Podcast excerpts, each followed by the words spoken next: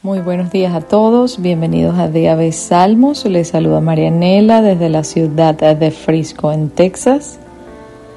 Hoy es martes 13 de febrero del año 2024. Estoy leyendo para ustedes de la versión Reina Valera 1960. Hoy vamos a comenzar un salmo nuevo, Salmo 25, y voy a leer del verso 1 al 7. Y este salmo básicamente es una petición uh, de defensa, dirección, de perdón. Es un salmo de David y el título dice, David implora dirección, perdón y protección. Comenzamos. Oremos primero. Padre, gracias Levantamos nuestras manos, Señor, y, rendimos el corazón delante de ti en este tiempo. Háblanos, Padre, de forma personal a cada uno de nosotros. Te lo pedimos en el nombre de Jesús. Amén. A ti, oh Jehová, levantaré mi alma. Dios mío, en ti confío. No sea yo avergonzado. No se alegren de mí mis enemigos Ciertamente ninguno de cuantos esperan en ti será confundido. Serán avergonzados los que se rebelan sin causa. Muéstrame, oh Jehová, tus caminos. Enséñame tus sendas. Encamíname en tu verdad y enséñame porque tú eres el Dios de mi salvación. En ti he esperado todo el día Acuérdate, oh Jehová, de tus piedades y de tus misericordias que son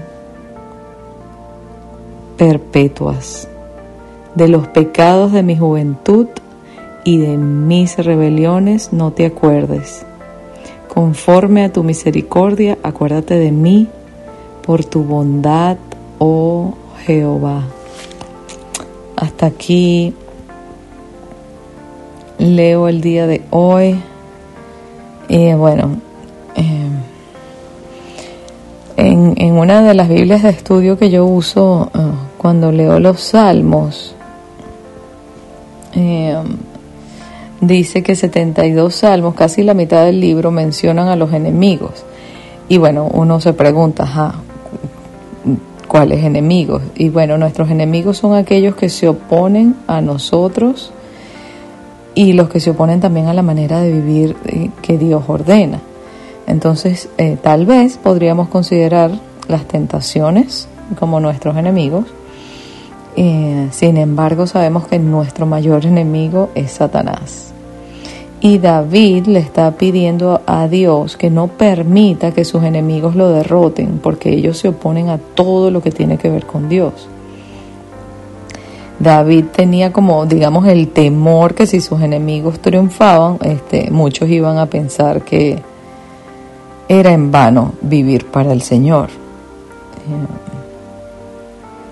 Y no era que David estaba dudando de su propia fe, él sabía que saldría victorioso.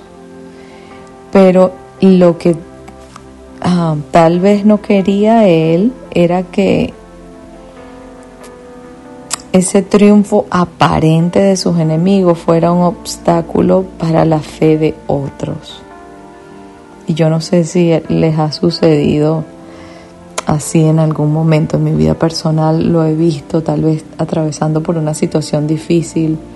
Hace muchos años les, les puse el ejemplo de que tal vez uno sirviendo al Señor, teniendo su grupo en casa, em, sirviendo en la iglesia local, trabajando duro para el Señor en el trabajo secular, en la vida de la familia y de repente sucede algo y la gente que no tiene una relación profunda con Dios empieza a decir, bueno, si ella que, que está haciendo todo eso, imagínate lo que le pasa, que, que em, ¿Qué beneficio tendría para mí servir al Señor? Y es el único ejemplo que puedo eh, ver aquí.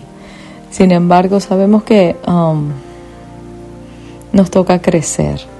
No podemos ser, eh, yo siempre digo que no podemos ser niños consentidos toda la vida. Obviamente, siempre al principio de nuestro caminar con Jesús, sucede algo maravilloso, recibimos al Señor en nuestro corazón y es un acto hermoso que celebramos. Pero sabemos que la vida trae sus dificultades y que ninguno de nosotros está exento de eso. Vamos a vivir dificultades, vamos a vivir pruebas.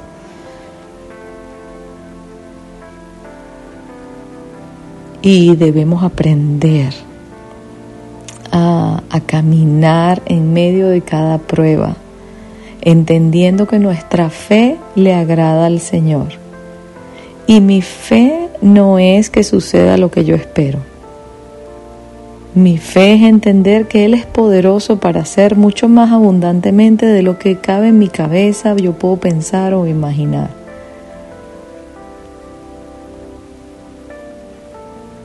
Y este Salmo, verso 4, vemos como David expresó su deseo de que Dios lo guiara. Y, es para preguntarnos cómo podemos nosotros recibir la dirección del Señor cuando todo parece oscuro. Y yo creo que el primer paso es, es querer ser de verdad guiados por Él. Reconocer que Dios dirige principalmente por medio de su palabra. Cuando leemos su palabra y aprendemos constantemente de ella, nosotros podemos adquirir esa sabiduría necesaria para poder aprender a reconocer la dirección del Señor en nuestra vida. Muchas veces estamos exigiendo respuestas y, y, haciendo preguntas, pero honestamente, ¿hemos buscado la dirección del Señor diligentemente? ¿Cuánto estamos nosotros dispuestos a buscar, a aprender de su palabra y a obedecer sus mandatos? Señor Jesús, te pedimos, Señor, Padre, que en este día tú nos guíes que nosotros tengamos un corazón dispuesto para buscar tu dirección, para escucharte y para obedecerte. En el nombre de Jesús. Amén.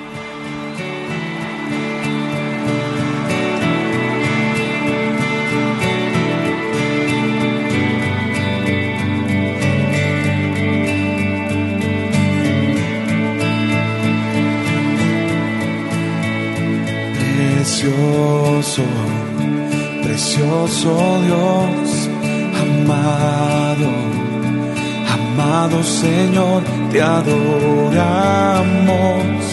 Rey de verdad, exaltamos, príncipe de paz, hermoso, hermoso Jesús, tus ojos llenos de amor, vida en la cruz, moriste pensando en mí.